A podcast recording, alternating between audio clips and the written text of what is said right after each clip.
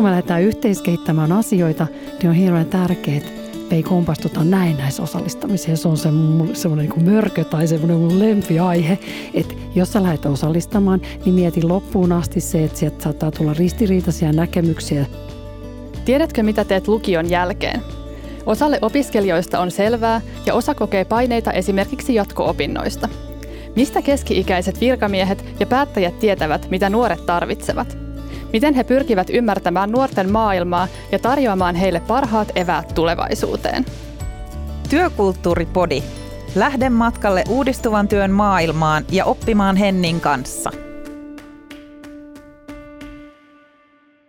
Tänään me puhutaan lukiokoulutusuudistuksesta ja mun kanssa on keskustelemassa aiheesta opetusneuvos Arja Sisko Holappa opetushallituksesta. Tervetuloa. Kiitos. Ja tutkimuksen ja työkulttuurin asiantuntija vieraana meidän kanssa on palveluliiketoiminnan asiantuntija Krista Keränen Vision Factory Oystä. Tervetuloa. Kiitos paljon. Kun palveluita kehitetään yhdessä ja asiakkaiden kanssa ja heidän tarpeisiin, niin mitkä on teidän mielestä kolme tärkeintä asiaa, joista lähtee liikkeelle? No, jos mä aloittaisin tästä, niin, niin Yksi iso, iso ja tärkeä asia on se, että otetaan mukaan heti alussa ne asiakkaat. Eli tässä kohtaa nuoret. Ja totta kai siellä on mun mielestä ne opettajatkin vielä. Eli otetaan heti alussa mukaan yhteiskehittämään. Sitten tuota, toinen asia, että välillä meistä tuntuu, että kun me otetaan alussa heti asiakkaat mukaan, niin meillä on vähän semmoinen pelko, että sieltä tulee hirveästi erilaisia toiveita. Puhutaan siis toivelistoista, wish-listoista. Sanoi, että ei mennä niin kuin välttämättä toivelistojen mukaan, vaan mennään niiden tarpeiden mukaan. Ja se vaatii semmoista laadullista analyysiä ja ymmärrystä sinne toiveiden taakse. Eli mennään tarpeiden ja piilevien tarpeiden mukaan.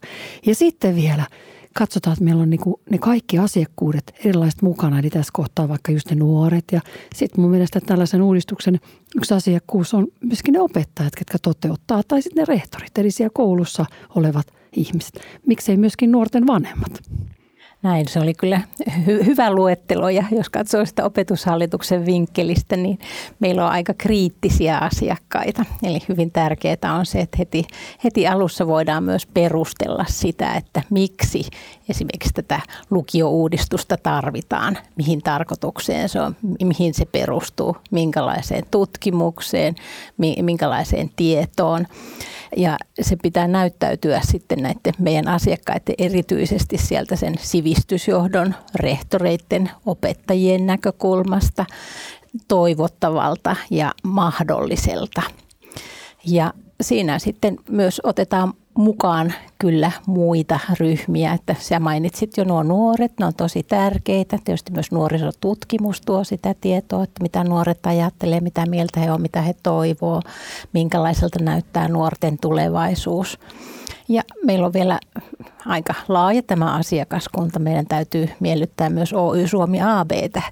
Eli tehdään myös sitten täältä, täältä hallitusohjelman ja opetus- ja kulttuuriministeriön hellässä huomassa näitä asioita, että näitä keskusteluja ja kumppaneita ja asiakkaita riittää moneen suuntaan. Eli tämä on valtavan laaja joukko eri puolilla työskenteleviä ja vaikuttavia ihmisiä, jotka sitten on osallistunut tähän lukiokoulutusuudistuksen toteuttamiseen ja suunnitteluun.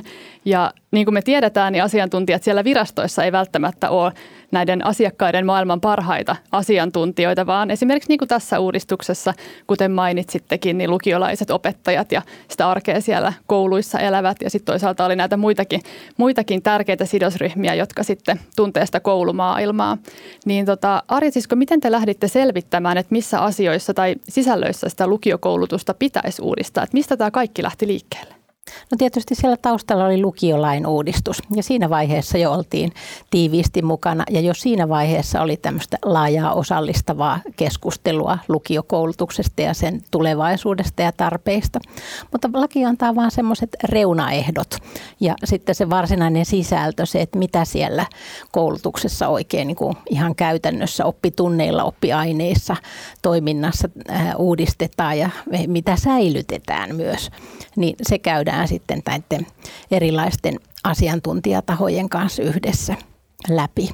Ja siitä pystytään sitten rakentamaan. Mutta se on ihan totta, että, että kyllä niin kuin vaarana on, kun ollaan tämmöisessä asiantuntijavirastossa, vaikka monella siellä on paljon tietoa ja me pyritään seuraamaan koko ajan toimintaa ihan käytännössä ja tutkimuksen ja arviointien näkökulmasta, niin voi tulla vähän semmoinen oma kupla. Ja sen vuoksi on tärkeää, että oikeasti kuunnellaan ja kuullaan ja toteutetaan prosesseja sillä tavalla, että sinne pystyy osallistumaan mahdollisimman moni. Mitkä tavalla oli sellaisia, jos pitäisi mainita muutamia semmoisia tärkeimpiä, niitä yhteiskehittämisen paikkoja, että jossa sitten nämä eri ryhmät pääsi osallistumaan siihen suunnittelutyöhön? No, meillä on ollut paahtimoita muun muassa. Okay. Ja ihan, ihan alku esimerkiksi tämmöinen suurpaahtimo, eli tarkoittaa sitä, että suuria tilaisuuksia eri puolilla Suomea, jolla mahdollistettiin se, että eri puolilta voi osallistua, voi osallistua helposti sinne mukaan. Ja sitten meillä on ollut myös aikamoinen määrä erilaisia työryhmiä, asiantuntijatyöryhmiä, verkko-osallisuutta sitä kautta pystytään niin tavoittamaan ihmisiä. Ja sitten ihan tämmöisiä perinteisiäkin tapoja. Eli, eli jos ajatellaan, että aika kovalla vauhdilla lukiouudistusta tehtiin, siellä on ne lainsäädännön reunaehdot saatu lokakuun alussa 2019 tämä tarina alkoi, niin siellä samassa, sama lokakuun aikana oli jo, tai marraskuun alussa oli jo ensimmäisiä luonnoksia sitten siitä uudistuksen niistä pedagogisista reunaehdoista tarjolla. Ja niitä sitten lähdettiin ruotimaan erilaisissa tilaisuuksissa ja työryhmissä. Ja siitä puristetaan sitten kasaan sinne tärkeimmät ja parhaiten toteutettavat niin kuin toivottavimmat ja tärkeimmät asiat. Ja näillä pahtimoilla varmasti oli niitä kokouksia sitten useampia siinä. Kyllä, pahtimoilla oli useampia kokouksia ja, ja tota, hienosti kyllä voi sanoa, että myös nämä meidän lukioasiantuntijat eri puolilta Suomea on ollut siinä mukana, että hirveän aktiivisesti ovat lähteneet sitä sitten tekemään. Se kertoo myös, että oli semmoinen jo tarve miettiä. Lukiota on uudistettu vähän aikaisemminkin, mutta aika pienissä paloissa ja nyt sitten lähdettiin kokonaan miettimään vähän sitä tarinaa uusiksi, niin sille oli, sille oli jo tarve. Joo. No hei Krista, kun katsotaan vähän laajemmasta perspektiivistä näitä tämmöisiä erityyppisiä uudistuksia, niin sä oot tutkinut sun väitöskirjassa palveluliiketoiminnan johtamista yhteiskehittämisen näkökulmasta. Niin minkälaisia kompastuskiviä siihen yhteiskehittämiseen pohjautuvassa oppimisessa ja tekemisessä useimmiten sit voi tulla vastaan? No mä ajattelen, että se yhteiskehittäminen niin just oppimisessa ja tekemisissä, niin tässä kohtaa se oli sillä lailla, että asiantuntijat yhdessä näiden asiakkaiden kanssa niin kuin oppi uusia näkemyksiä ja muotoili uutta uudistusta ja teki uudenlaista toimintamallia, jos mä niin kuin ajattelen näin, tai palvelumallia. Itse asiassa mä puhun aika paljon palvelumallista nykypäivänä, koska jokainen toimintamallihan täytyy jollain tavalla palvella niitä ihmisiä, kenen ympäristö toimintamalli on rakennettu. Ja sitten ne kompastuskivet, niin yksi sellainen haaste on se, että mikä mä kuulen ilolla, että mitä on tehty, niin ensin on mietitty sitä, että mitä uudistaa, mitä säilyttää. Välillä lähdetään uudistamisen innossa, ehkä jopa tuhoamaan niitä hyviä säilytettäviä asioita, niin se on tosi tärkeä asia, että pitää ensin vähän arvioida, että mitä uudistaa, mitä säilyttää, mikä on se tarve. Sitten mä tykkään siitä, että siellä pitää olla just ne reunaehdot, että me ei voida niin kuin kuitenkaan lähteä, kun me lähdetään yhteiskehittämään, niin kun meillä on jonkinnäköinen reunaehto raamit sille, vaikka tässä puhuttiin vaikka pedagogiasta tai lainsäädännön raameista, niin ne on hienot, että on olemassa jotkut raamit. Ja sitten siellä sisällä pitää olla sitä vapautta. Ja sitten kun me lähdetään yhteiskehittämään asioita, niin on hirveän tärkeää, me ei kompastuta osallistamiseen. Se on se semmoinen niin mörkö tai semmoinen mun lempiaihe, että jos sä lähdet osallistamaan, niin mieti loppuun asti se, että sieltä saattaa tulla ristiriitaisia näkemyksiä siihen näkemykseen ja siihen vaikka mitä asiantuntijoilla on. Sitten kun ne ihmiset tuo sieltä omasta arjestaan, vaikka opiskelijat, vanhemmat, opettajat, asioita, niin me kuullaan ne ja me ei kuulla välttämättä sitä yksittäistä kovinta puhujaa, vaan me kerrotaan koko aineisto tutkijan silmin. Ja sitten me katsotaan, niin kuin, mitä se on. Mutta me ei myöskään poispyyhitä niitä kun me ajatellaan, että tämä on täysin ristiriidassa nyt tähän asti sen kanssa, koska välillä vähän asiantuntijoilla on silleen, että no ei ne taju, eikä ne tiedä tätä, eikä ne ymmärrä, että lainsäädäntö ei anna sitä periksi ja pedagogiassa pitää miettiä tätä ja tuota, vaan kerätään se aineisto ja yhteiskehitään aidosti aito yhteiskehittäminen on laadullisella tiedolla johtamista, koska sä saat paljon sanoja, tietoa, mitä pystyy pitää analysoida ja miettiä, miten eteenpäin. Jos ei sitä analysoida ja käytetä seuraaviin steppeihin, niin me ollaan päätty näin näissä osallistamaan. Siis käyttämään aikaa yhteisiin työpajoihin, keskusteluihin, keräämään tietoa, mutta mitä ei sitten käytä välttämättä mihinkään. Niin se ei johda siihen muutokseen aidosti. Niin. No kun puhutaan tästä palveluiden ja asioiden kehittämisestä yhdessä, niin se vaatii siis sen tilan, jossa kaikki voi tuoda ne omat tarpeet ja odotukset ja toiveet esille ja sitten myöskin, että ne oikeasti otetaan sinne arkeen ja siihen suunnitelmaan mukaan ja niitä lähdetään viemään sitten eteenpäin sellaisina, kun he, on, he ovat sitten sanoneet. Niin.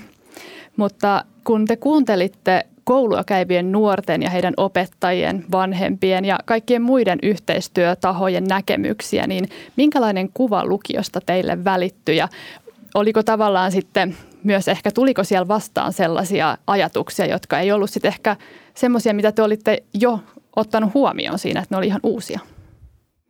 No kyllä paljon, paljon ajatuksia tuli ja paljon, paljon tuota palautetta tuli ja paljon on korjauksia tehty. Että, eli, eli oikeastaan meillä on niin kuin kaksi tasoinen tämä lukion opetussuunnitelmauudistus. Ensin tehdään kansalliset perusteet ja sitten vielä lukiot tai kunnat tekee oman paikallisen suunnitelmansa, jossa sitten voi vielä vähän syventää niitä omia, omia paikallisia ideoita. Mutta tosiaan reunaehdot tässä kertaa oli esimerkiksi myös aika. Ja, ja se sitten tarkoitti sitä, että täytyy tässä laajassa yhteistyössä pusertaa sitä tulleita näkemyksiä ja tietoa aina vaan parempaan muotoon. Ja siellä oli mun mielestä yksi mielenkiintoinen esimerkki, kun tässä tuli uutena tämmöinen niin kompetenssiajattelu, laaja-alainen osaaminen ja että mitä se otetaan sitten vastaan lukioissa, jossa on perinteisesti hyvin oppiainejakoinen järjestelmä. Ja siellä tehtiin erilaisia versioita ja se taisi olla volume 12, joka, josta tuli sitten se lopullinen versio. Eli aika paljon vai, äh, variaatioita ihan muutaman kuukauden aikana, mutta se vaan kehittyi siinä yhteisessä keskustelussa. Se, ja sitten toi, siellä oli toinen, toinen tämmöinen iso tekijä, se, että se tuli sieltä lainsäädännön puolelta, joka jo siinä vaiheessa oli jo mietitty, että josko se lukio ei jatkossa olisikaan enää kurssimuotoinen. Se on ollut 40 vuotta kurssimuotoinen. Ja siinä tulikin sitten, niin kuin, joo, näin, lainsäätäjän tahto on tällainen, mutta hetkinen, mitä sitä oikein käytännössä sitten tarkoittaa, kun mennäänkin opintopisteisiin ja lukioihin. Sitten sinne tuodaan tämmöinen laaja-alainen osaaminen, tämmöinen eurooppalainen kompetenssiajattelu mukaan, niin tässä on kaksi isoa rakennetta, joka muuttaa sitten sitä rukion arkea. Esimerkiksi niin, että se opettajan autonomia siellä yhden oppiaineen opettamisessa murtuu. Siellä tehdäänkin nyt sitten, kootaan opintopisteitä yhteen ja luodaan myös tämmöisiä ilmiöpohjaisia tiettyihin teemoihin liittyviä kokonaisuuksia oppiaineet ei ole kadonneet mihinkään eikä niiden tavoitteet, mutta niitä yhdistellään. Muuttaa aika lailla tässä jatkossa tätä meidän, meidän koulu, lukiokoulutusta käytännössä. Eli puhutaan aika isoista ja mittavista mm. uudistuksista. Millaista oppimista tai semmoista omien ajatusten uudelleen virittämistä se vaati teiltä kehittäjiltä? No kyllä se vaati sitä, että hetkinen, nyt onkin sellainen tilanne, että me ei välttämättä tiedetä näitä ratkaisuja. Eli, eli täytyy niin aidosti lähteä miettimään sitä, että voisikohan se mennä näin. No rehtorit sanoo, että mahdoton juttu ei onnistu. Tai opettajat sanoo, että liian, liian vaativaa ei mennä näin. Mutta kyllä se sieltä sitten keskusteluista löytyy ja se niin mahdollisuuksien maailman haarukoimisesta ne, ne ratkaisut, millä on pystytty sitten luomaan semmoinen opetussuunnitelmaraami, jota, jota paikallisesti jonka pohjalta sitten paikallisesti voidaan tehdä semmoisia mielekkäitä, mielenkiintoisia opintokokonaisuuksia meidän nuorille ja vähän niille vanhemmillekin lukiolaisille. Mm. Puhuttiin, kun puhuttiin tästä suunnittelusta, niin myös siitä luopumisesta. Niin tuliko teillä näissä yhteisissä ideointitilaisuuksissa esille jotain semmoista, mitä te suunnittelijoina piditte tärkeänä, mutta sitten näiden yhteiskeskustelujen jälkeen päätettiinkin luopua jostain isosta ajatuksesta? No ehkä ei niin isoista ajatuksista, tavallaan ehkä ne isot linjat löytyi sitten kuitenkin siinä yhteiskehittämisessä, mutta varmaan monesta pienemmästä ajatuksesta on luovuttu ja ehkä sellaisesta niin kuin juuri, juuri tähän oppiala, oppiainerakenne perustaisesta ajattelusta, että sitä asiantuntemusta täytyy niin kuin hioa yhteen ja lähteä katsomaan, että minkä, mitä, sieltä, mitä sieltä oikein löytyy. Eli kyllä varmasti aikamoinen oppimisen taivaalla ollut kaiken kaikkiaan sekä meidän talon väelle että varmaan myös niille mukana olleille eri asiantuntijoille ja kumppaneille. Niin varmasti sitä oppimista on tapahtunut mm. molemmin puolin ja kaikki on päässyt sit oppimaan toisten näkökulmista ja muusta. Krista, mitä ajatuksia yhteiskehittämisestä ja sen mahdollisuuksista sä nostasit esille, kun kuuntelet nyt tätä lukiokoulutusuudistuksen valmistelua?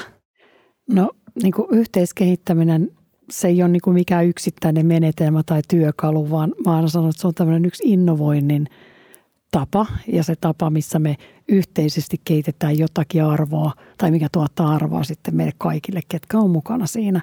Ja se toinen asia on se, että musta on ihana kuulla tuo oppiminen, koska yhteiskehittäminen vaatii, mun mielestä aito yhteiskehittäminen, että sä oot valmis oppimaan asioita. Sä tuut tilanteeseen, mihin sä et ajattele, että minä – mä nyt olen sen asiantuntijan itsekin yhtenä asiantuntijana, että missään nimessä asiantuntijat en halua parjata, mutta se ajatusmalli, että minä tiedän, minut on koulutettu, minä tulen nyt kertomaan toisille, miten tämä on tai kuuluisi olla, vaan minä tulen tilanteeseen, että minä tuon ajatuksen ja idean paloja omaa osaamistani, minä otan muilta myöskin vastaan. Ja kun me yhdistämme näitä ajatuksia ja ideoita, niin me ratkaisemme jonkun haasteen tai ongelman tai kehittämisidean, mitä me yksin voitaisiin tehdä. Ja silloin se semmoinen, niin kuin puhutaan co-learning, puhutaan co-creation, co-learning. Ja se yhteisen oppimisen ajattelumalli on välillä vähän hankalaa, koska kun sut on koulutettu asiantuntijaksi, niin sitten sun täytyy vähän miettiä, että saako tämä mut näyttämään, että mä en tiedä, mitä mä teen. Että kun mä lähden nyt tämmöiseen yhteiskehittämiseen. Ja sitä asiantuntijoita tarvitaan ehdottomasti. Se ei ole mihinkään pois pyyhkästy, koska yhtäkään tällaista uudistusta ei tehtäisi ilman niitä asiantuntijoita.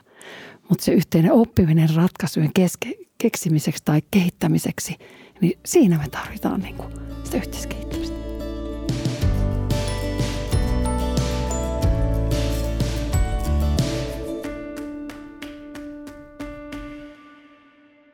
Miten tota, teillä opetushallituksessa, niin kuinka helppoa se tavallaan oli lähteä sitten tämmöiseen yhteiskehittämisen ajatusmaailmaan ja siihen, että, että jätettiin ehkä niitä asiantuntijatitteleitä vähän sinne taka-alalle? No sillä on jo semmoista hyvää pohjaa vähän näistä aikaisemmista opetussuunnitelmauudistuksista, eli tätä tämmöistä niin osallistavaa mallia on harjoiteltu useamman kerran, mutta tuossa oli tietysti nyt sitten sellainen joukkue, jolla osalla oli siitä kokemusta, osalle se oli uutta ja siinä mielessä, mutta ehkä se ajatus siellä on niin kuin kytenyt jo pitempään, että tiedetään, että tämä on se, tämä on se tapa, millä me päästään eteenpäin.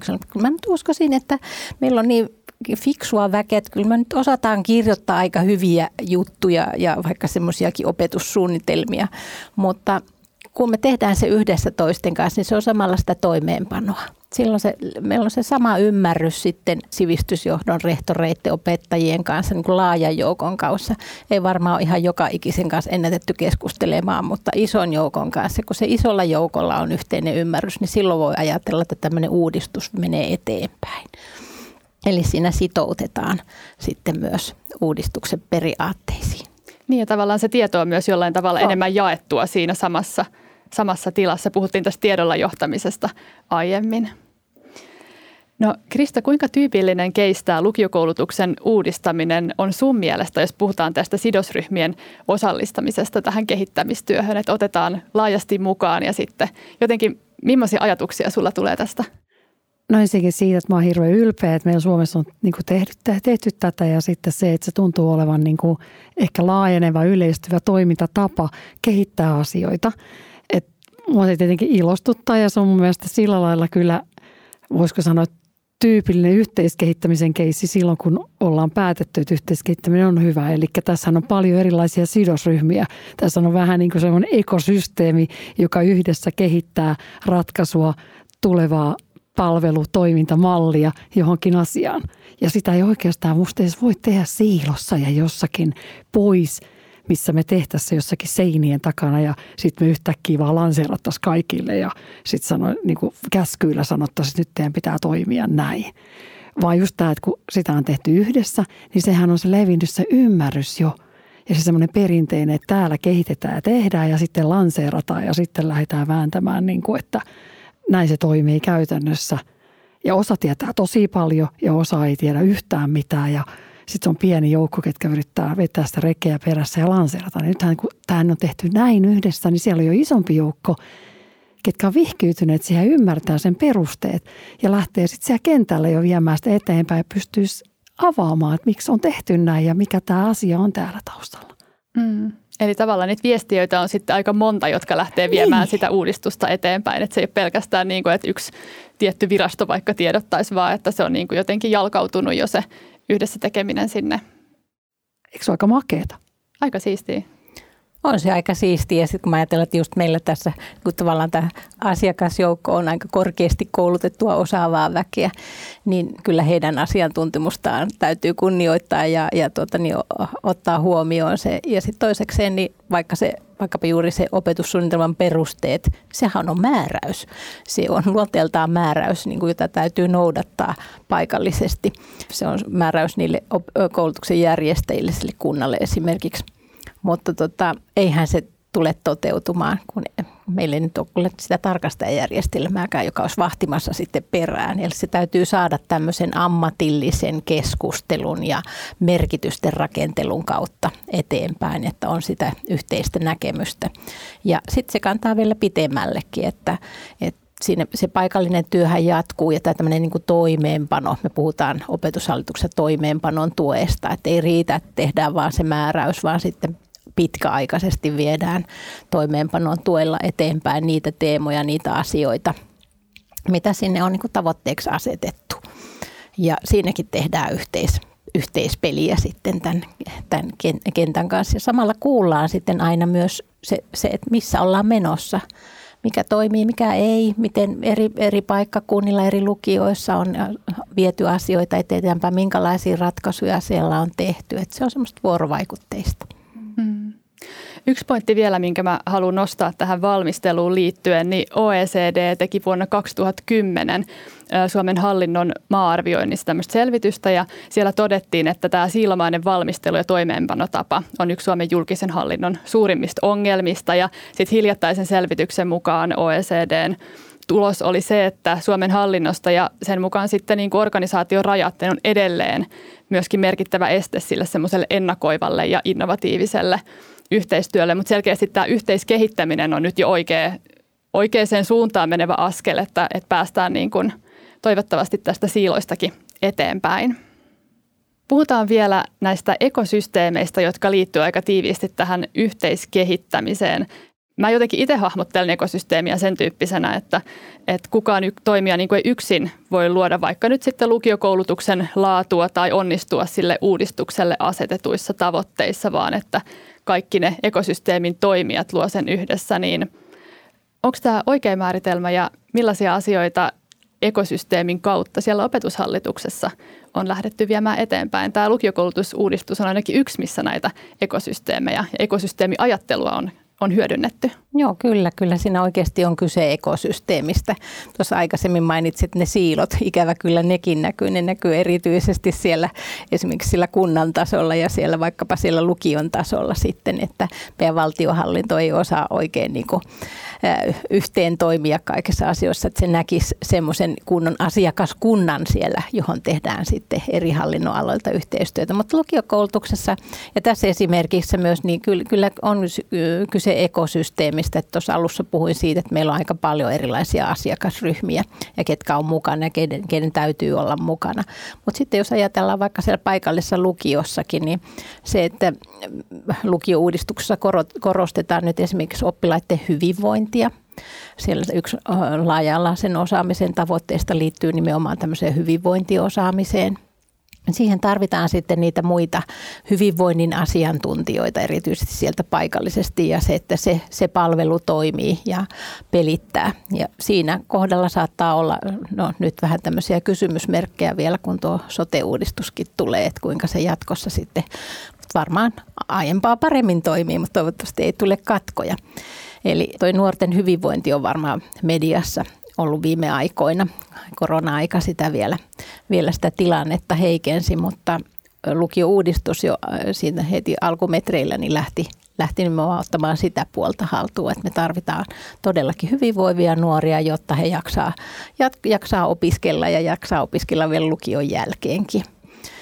Ja sillä tavalla tarvitaan ekosysteemiä ja siellä korostetaan myös sitä semmoista niin kuin yht, lukijoiden avautumista sinne omaan yhteisönsä, että ei olla vaan siellä oppilaitoksen sisällä, vaan on yhteistyökumppaneita sieltä läheltä yritysmaailmasta ja työelämästä erityisesti. Ja, ja jotta sekin, sekin toiminta toteutuisi, niin tämä ekosysteemin lonkerot täytyy olla kunnossa sinnekin suuntaan. Että kyllä siellä rehtoreilla melkoiset yhteistyökumppanuudet moneen suuntaan on, on tarvetta ja on ihan käytännössä. Että. Eli arkipäivän laajalaista yhteistyötä. Kyllä, kyllä. Ja sitten jos ajatellaan vielä tuota ekosysteemitoimintaa, niin sitä on aika vahvasti nyt viime aikoina varsinkin sanottu, että ekosysteemi oikein voi niin kuin – siellä ei voi oikein toimia ilman yhteiskehittämistä. Että, ja se ehtosysteemi ei ole semmoista niin kuin ylhäältä alas johdettua niin kuin perinteistä organisaatiotoimintaa, missä me voidaan jopa niin kuin tyyliin tehdä tiukat prosessit ja systeemit ja jutut, vaan, vaan sehän on jatkuvasti muuttuva jonkinnäköinen ameba tai pilvi, mikä muodostuu se ekosysteemi koko ajan, se rajat liikkuu. Ja, ja, ja jos me tosiaan – Cambridgeissa on sanottu, että niin kuin se Cambridge innovaatioekosysteemi on niin kuin sademetsä, rainforest, ja siellä on sellaisia lianeja, mistä ottaa kiinni ja mitkä vie sut jonkun tiedon äärelle tai sä löydät sieltä asioita. Totta kai siellä on vaarajuttuja ja yllättäviäkin asioita, mutta sun pitää niin kuin oppia sellaisen ketteryyttä ja hyväksyä, että sä et tiedä kaikkea. Ja sitten taas toisaalta, jos sä yrität alkaa sitä ekosysteemiä johtaa sellainen plantaasimaisesti ja istuttaa sinne puita ja pistää ne riviin ja katsoa, että varmasti pysyy rivissä ja tottelee käskyjä, se ei toimi. Että se on se yhteiskehittäminen ja semmoinen ketterä toiminta siellä, mikä vie eteenpäin. Ja, ja se vaatii vähän erilaista ajattelumallia meitä kaikilta. Mikä on mun arvolupaus näille toimijoille, ketkä on tässä mukana, jotta ne pistää aikaa ja haluaa tulla sinne. Mm. Hmm. Kiinnostava kysyä myös tähän liittyen, että oliko tässä lukiokoulutusuudistuksessa sitten, että osa toimijoista tuli matkan varrella mukaan ja osa oli ehkä vaan siinä alkupuolella ja ehkä jättäytyi sitten pois. Että oliko sitä vaihtelevuutta sen uudistuksen myötä myös siinä suunnitteluvaiheessa? No eh, ehkä aina, aina näissä isoissa uudistuksissa tai pienemmissäkin on se, että me, meistä toiset innostuu helpommin. Ja sitten toiset, toiset on vähän harkitsevaisempia ja tarvitsee enemmän niitä perusteluja. Sitten voi olla vähän semmoinenkin joukko, joka tarvitsee ensin se toisten esimerkki, että on niin kuin ihan varmoja, että toi toimii ja lähtee sitten mukaan. Ja mm, saattaa siellä olla aina semmoinen pieni joukko, joka ei oikein lähde mitenkään. Mutta tuota, niin, vaatii enemmän kannustamista. Ja. vaatii enemmän kannustamista ja aikaa ja niin edelleen. Tässä on tuolta koulutuksen puolelta joitakin tämmöisiä tutkimuksia, joissa vähän niin kuin tulee tämäkin esille, että meitä on aina moneksi. Ja oikeasti hyvä, että on moneksi, koska meitä hurahtajia, niin me ollaan itse asiassa se niin kuin vaarallinen lajike. Ja sitten, jotka ovat niin kuin innostuu erilaisista asioista ja ehkä lähtee mukaan miettimättä tarkemmin, että onko mulla aikaa ja mahdollisuuksia ja riittääkö rahkeet ja resurssit ja niin edelleen. Sitten on onneksi niitä, jotka on enemmän jalat maassa ja sitten kyseenalaistaa siellä lähtee miettimään, että hetkinen, katsotaan näitä vähän tarkemmin ja tulee kriittisempää ja erilaisia näkemyksiä ja niin edelleen. Ja sitten ehkä tämmöisessä niin kehittyneemmässä ää, yhteiskehittämisessä ää, eri jäsenet voi ottaa myös tällaisia rooleja, että ihan tieten tahtoen sitten kyseenalaistaa jotain, että yritetään katsoa myös eri vinkkeleistä. Ja se on ollut ilo havaita, että tätäkin tapahtuu. Että ei ole kyse vaan siitä, että olisin hankala tai olisin kovin erimielinen kuin nuo muut, vaan yritetään hakea oikeasti sellaista näkemyksiä eri, eri kanteilta ja sillä sitten niin kuin luoda sitä laatua ja varmistaa, että asia, asia on kohdallaan ja oikein. Koulutusta uudistetaan useimmiten näiden opetussuunnitelmien kautta. Arja Sisko, sulla on opettajatausta ja sä oot työskennellyt aiemmin yliopistossa sekä kunta- ja aluehallinnossa. Nyt viimeiset kymmenen vuotta opetushallituksessa. Sä oot seurannut koulutuskentällä tapahtuvia muutoksia useiden vuosien ajan. Niin kuinka suuresta muutoksesta me puhutaan tämän lukiokoulutusuudistuksen osalta? Onko se ollut enemmän se – Onko se suurempi muutos ollut siellä uudistuksen valmisteluvaiheen toimintatavoissa, niiden uudistamisessa vai sitten sisällöllisesti sen lukion opetussuunnitelman uudistamisessa? Kyllä mä luulen, että se loppupeleissä on siellä sisällöllisissä asioissa ja, ja se ei, ei vain tarkoita sitä niitä sisältöjä, vaan se tarkoittaa lukion toimintakulttuuria ja sitä, miten siellä tehdään yhteistyötä jatkossa vielä, vielä enemmän. Eli onhan lukiossa tietysti aina, aina tehty yhteistyötä, opettajat on tehnyt yhteistyötä ja opiskelijat on tehneet yhteistyötä ja niin edelleen ja on ollut niitä kumppaneita sieltä ulkopuolelta ja muuta, että ei kaikki ole suinkaan mitään semmoista uutta, mutta jos ajatellaan tavoitteena on esimerkiksi se, että, että se rakenne luo sen mahdollisuuden ja ehkä paineen tehdä sitten sitten tämmöistä yhteisopettajuutta, yhteisiä projekteja ja sitten toisaalta tavoitteena siinä opetuksessa on se, että opiskelijat oppii vielä entistä enemmän yhteistyötaitoja. Voi kuulostaa vähän vieraalta, että siellä opetetaan tunnetaitoja ja mitä päiväkodeissakin opetellaan. Tunnetaitoja ja erilaisia vuorovaikutustaitoja, empatiataitoja ja myös sitten ehkä tämmöisiä niin kuin monitieteisyyttä ja innovatiivisuutta. Ja ne syntyy oikeasti tällaisissa erilaisissa kohtaamisissa ja siinä, että tehdään aika avoimestikin tällaisia projektityyppisiä avoimia opiskeluteemojen ääressä, kootaan sitä, itse sitä tietoa ja opiskellaan ja opetellaan ja opetetaan toinen toisilleen, niin se tulee muuttamaan ja muuttaa sitä lukion toimintakulttuuria. Tosi siellä on sitten, niin kuin mä puhuin tuolla alussa, vähän näitä reunaehtoja ja ihan kaikki ne ei mene niin kuin tämän kanssa ihan putkeen samaan suuntaan. Eli, eli vähän tämmöisiä estäviäkin tekijöitä on olemassa, mutta tämä aika näyttää, tällä hetkellä näyttää kuitenkin hyvin lupaavalta. Että Mitkä niitä suurimpia esteitä saattaa sitten olla, jotka tulee matkan varrella? No toivottavasti ei tule sitä, mikä oli tässä, eli tämä korona-aika. Eli sehän tarkoitti kyllä sitä, että ihan hetkeksi vähän kaikki pysähtyi, kaikki mm. tekeminen ja kehittäminen pysähtyi, rehtoreiden voimavarat meni siihen ja opettajienkin, että miten järjestetään opetus etänä aivan uutta, uutta mallia. Silloin ei ehkä jää niin voimavaroja miettiä sitten niitä niitä uusia opintopisteitä ja muita asioita siellä. Ja sitten toisaalta niin eh, esimerkiksi korkeakoulujen opiskelijavalinta uudistukset on ollut sellainen, joka on tietyllä tavalla vienyt toiseen suuntaan, että esimerkiksi se, että matematiikka yhtäkkiä alkoikin niin arvokkaaksi oppiaineeksi ja opiskelijat joutuivat tekemään nopeastikin uusia valintoja siellä lukion aikana, että he voisivat varmistaa sitten sitä korkea-asteelle pääsyä.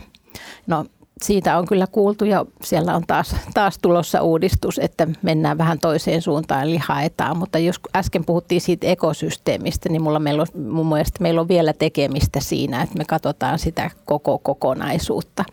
Esimerkiksi ylioppilastutkinnot ja sitten tosiaan nämä valintajärjestelmät korkea-asteelle ja myös ammatilliseen koulutukseen, minne paljon lukiolaisia myös menee, niin on semmoisessa hyvässä linjassa keskenänsä ja, ja mahdollistaa myös sitten niitä samoja, samoja periaatteita ja samoja arvojen mukaista toimintaa. Ja näiden uusien opetussuunnitelmien toimivuus tiedetään vasta sitten muutamien vuosien päästä, kun puhutaan tästä vaikuttavuudesta, että kuinka ne on sitten siellä arjessa ne tavoitteet toteutuneet. Ja kansallisen koulutuksen arviointikeskus Karvi toteuttaa parhaillaan lukiokoulutuksen arviointia ja tietoa tätä arviointia varten kerätään nyt vuosien 2022 ja 2024 aikana. Niin Mua kiinnostaa kysyä tähän vaikuttavuuden mittaamiseen liittyen. Se on monessa monessa niin kuin erilaisessa kehittämisprojektissa usein aika vaikea, vaikea aihe, niin kuinka paljon sitä vaikuttavuuden mittaamista mietitään jo siinä vaiheessa, kun suunnitellaan ja toteutetaan näitä uudistuksia? Miten teillä oli tässä lukiokoulutusuudistuksessa? Joo, no kyllä, kyllä sitä mietitään tietysti ja yhteistyötä tehdään kansallisen arviointikeskuksen kanssa, Karvin kanssa.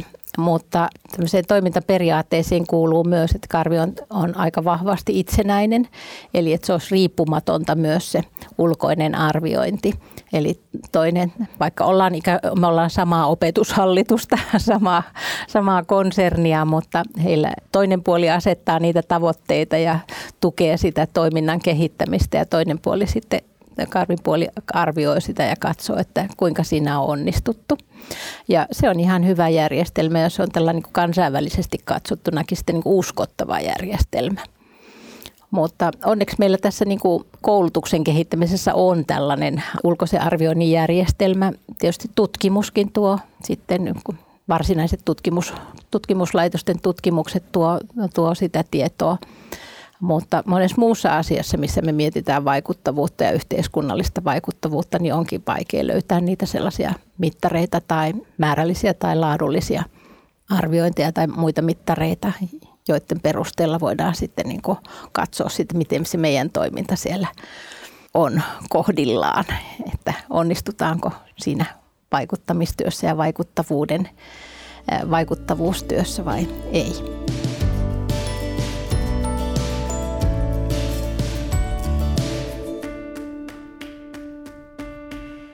Miten Krista, jos mietitään niin kuin ehkä tutkimuksenkin näkökulmasta tätä vaikuttavuuden mittaamista tai ylipäätään, niin kuin, että kun mitataan sitä onnistumista, niin minkälaisia asioita nostaisit esille ja miltä se tilanne näyttää tutkimuksen näkökulmasta?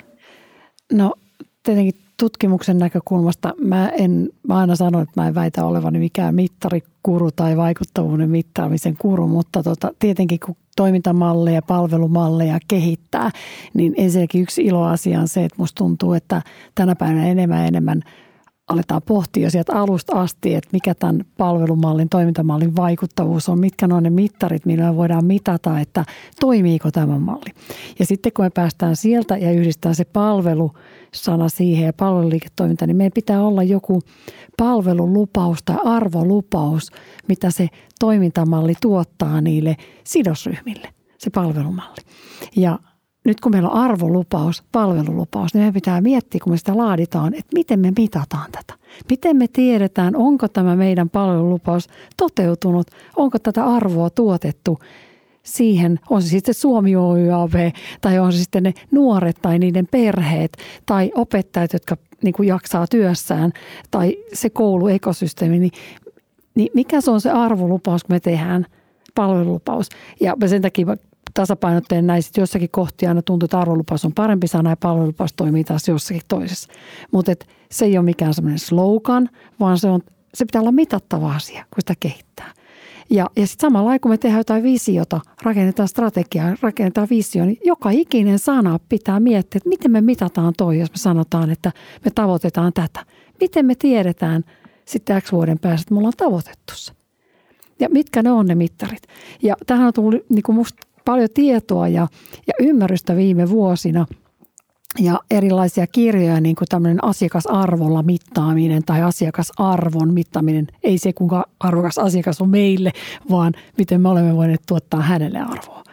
Ja se on niin kuin sen mä haluaisin tuoda aina ytimeen, että ennen kuin me edes kehitetään mitään, niin meidän täytyy miettiä, että mitkä on ne tarpeet, millaisen arvolupauksen, palvelulupauksen me voidaan tehdä, joka kohdistuu niin tarpeisiin – ja vastaa niihin, poistaa kipupisteitä ja millaisia toimintoja, palvelutoimintoja voidaan kehittää, jotka käytännössä sitten tuottaa sitä arvoa vastata niihin tarpeisiin ja kipupisteisiin. Millaisia ne mittarit voi esimerkiksi olla sitten, jos, niin kuin, tämä on nyt vaikka vaikea kysymys varmaan, mutta että joku tämmöinen, onko mitä esimerkkiä, mitä voisi niin vähän konkretisoida, että minkälainen mittari esimerkiksi voi olla silloin, kun mitataan arvo, onko sitä arvoa saatu jossain tietyssä asiassa?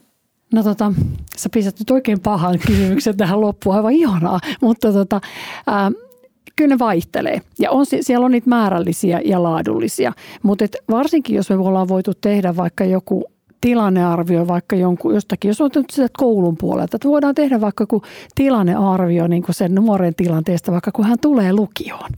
Ja mä kohdennan nyt, että siis mulla on oma nuori aloittanut just lukion eka vu- tänä vuonna. Ja mä oon hirveän onnellinen. Mä asutaan Nurmijärvellä ja me mentiin Nurmijärven, hän on Nurmijärven lukiossa.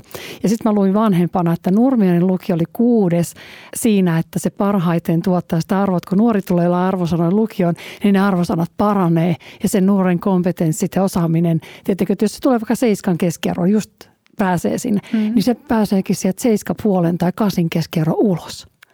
Ja, ja vanhempana mä koin heti, että wow, tämä lukio on just hyvä. Meidän ihanaa, että mä ostan Nurmijärven. Ihanaa, että ne on niinku kuudentena Suomessa tässä sijalla. Että ne nostaa niitä nuoria paremmalle sijalle. Kun yleensä väliin sanotaan, että kun lukio menee, niin sun arvosanat laskee. Ja se on hankalampaa.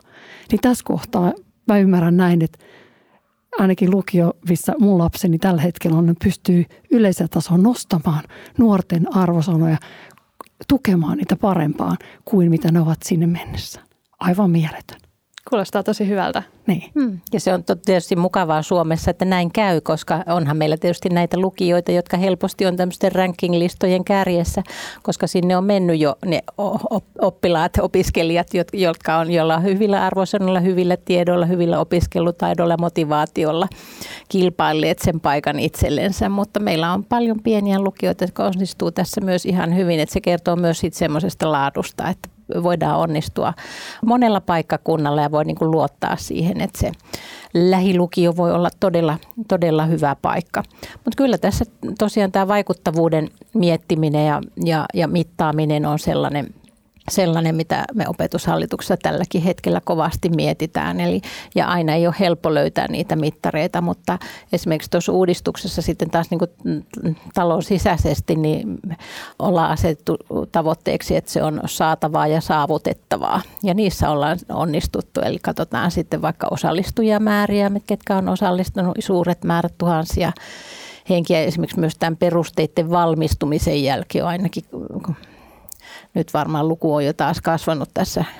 Sain, sain tuota niin, lukiokoulutuksen johtajalta, että 3000 henkeä on osallistunut sitten näihin perusteiden jälkeen tehtyihin pahtimoihin, niihin tilaisuuksiin, jossa sitten käydään vielä sitä läpi, että miten se paikallisesti toteutuu ja mitä siellä paikallisesti tehdään ja niin edelleen. Ja, ja tosiaankin eri puolilta Suomea tämän tyyppisiä on, joista voidaan ajatella. Samoin sitten asiakaspalautteet, se semmoinen palaute, että toi perusteasiakirja esimerkiksi toimii, että se on toimiva ja sitä pystytään käyttämään hyödyksi. pohjalta pystytään tekemään ne paikalliset, paikallista suunnittelua, sekä se paikallinen opsi että sitten näitä uusia ei kursseja, vaan erilaisia opintokokonaisuuksia. Niin, se on otettu ihan kivasti vastaan. Joo, Krista. Mulla tuli yksi mittari mieleen. No, kerro. Se asiakasarvon tuottamiseen, kun me puhuttiin niin kuin tästä hyvinvoinnista, että kun se on otettu yksi asia sinne lukioon. Joo. No nythän jos ajatellaan yksi hyvinvoinnin perusta on ravinto. Mm. Ja nyt sitten jos mietitään syömistä siellä lounastauolla lukiossa, niin, niin, niin paljonko me pystytään nostamaan sitä, että nuoret tosiaan tulee sinne syömään ja ne syö siellä – ja lähtee sieltä pois, ettei skippaa sitä lounasta syystä X, Y, Z. Ja, ja, ja pystytäänkö me niin kuin kattamaan se, että me ollaan vahvi, varmistettu se, että se nuori saa sen ravinnon, mikä hän tarvitsee ainakin sen koulupäivän aikana ja tuottaa sitä hyvinvointia. Niin se, siis se on musta niin kohtuu hyvä mittari siihen, että jos puolet käy syömässä jossakin ja toinen puoli jossain muualla, niin mikä se syy on – ja, ja mä tiedän, että meillä on määrärahat ja kaikki muut. Mä tiedän, että on lukiot, missä toimii loistavasti ja on tai kouluja, missä toimii loistavasti ja kouluja, missä ei ehkä toimi niin paljon. Niin tämä olisi yksi tosi tärkeä asia miettiä ja ottaa nuoret mukaan suunnittelemaan se. Ja motivoida heidät yhteiskehittää se tilanne, koska se on niin tärkeä tapahtuma heidän päivässä. Ja mitata sitä oikeasti – heittääkö ne pois ruokaa, kuinka paljon ne syö, mikä on ruoan menekki. Me pystytään sieltä tosi äkkiä laskemaan, että paljon meidän nuoret on syönyt, ketä tässä lukiossa on tämän viikon aikana. Ja onko se saanut tarpeeksi? Hmm, kyllä. No niin, se on hyvä esimerkki ja, ja tota, niin varmaan näin tämmöisiä tapahtuikin, koska meillä on ehkä se perinne ollut sellainen, että ajateltu lukiolaiset on jo niin isoja, että he ikään kuin tarvitse tällaista kasvatustoimintaa niinkään paljon, mutta nyt siellä oikeasti lukiossa on tavoitteena nimenomaan tämmöistä hyvinvointitaitojen, eli to, ihan, ihan kompetenssi siihen, että osaa myös pitää itsestä ja toisista huolta, toisten hyvinvoinnista huolta. Ja kyllä ne peruspilarit on silloin se ruokailu, ravinto, nukkuminen, liikunta, eli siitä lähdetään. Ja, ja sitten tänne myös nämä tämmöiset tunne- ja vuorovaikutustaidot, jotka edistää sitten henkistä hyvinvointia. Tai mä luulen, että ne laajenee ja vahvistuu. Iso, iso kiitos tästä keskustelusta Krista ja Arja Sisko. Joo. Kiitos sinulle. Kiitos. Oli tosi kiva. Mun mielestä me hymyiltiin lähes koko podcasti täällä. Melkein, kyllä. Joo, tuli ihan semmoinen kiva, kiva fiilis keskustella ja olisi voitu varmaan jatkaa vielä keskustelua. Tässä jäi monta hyvää koukkua. Jätetään ne sitten, saastetaan seuraavaa kertaa. Juuri näin. Kiitos.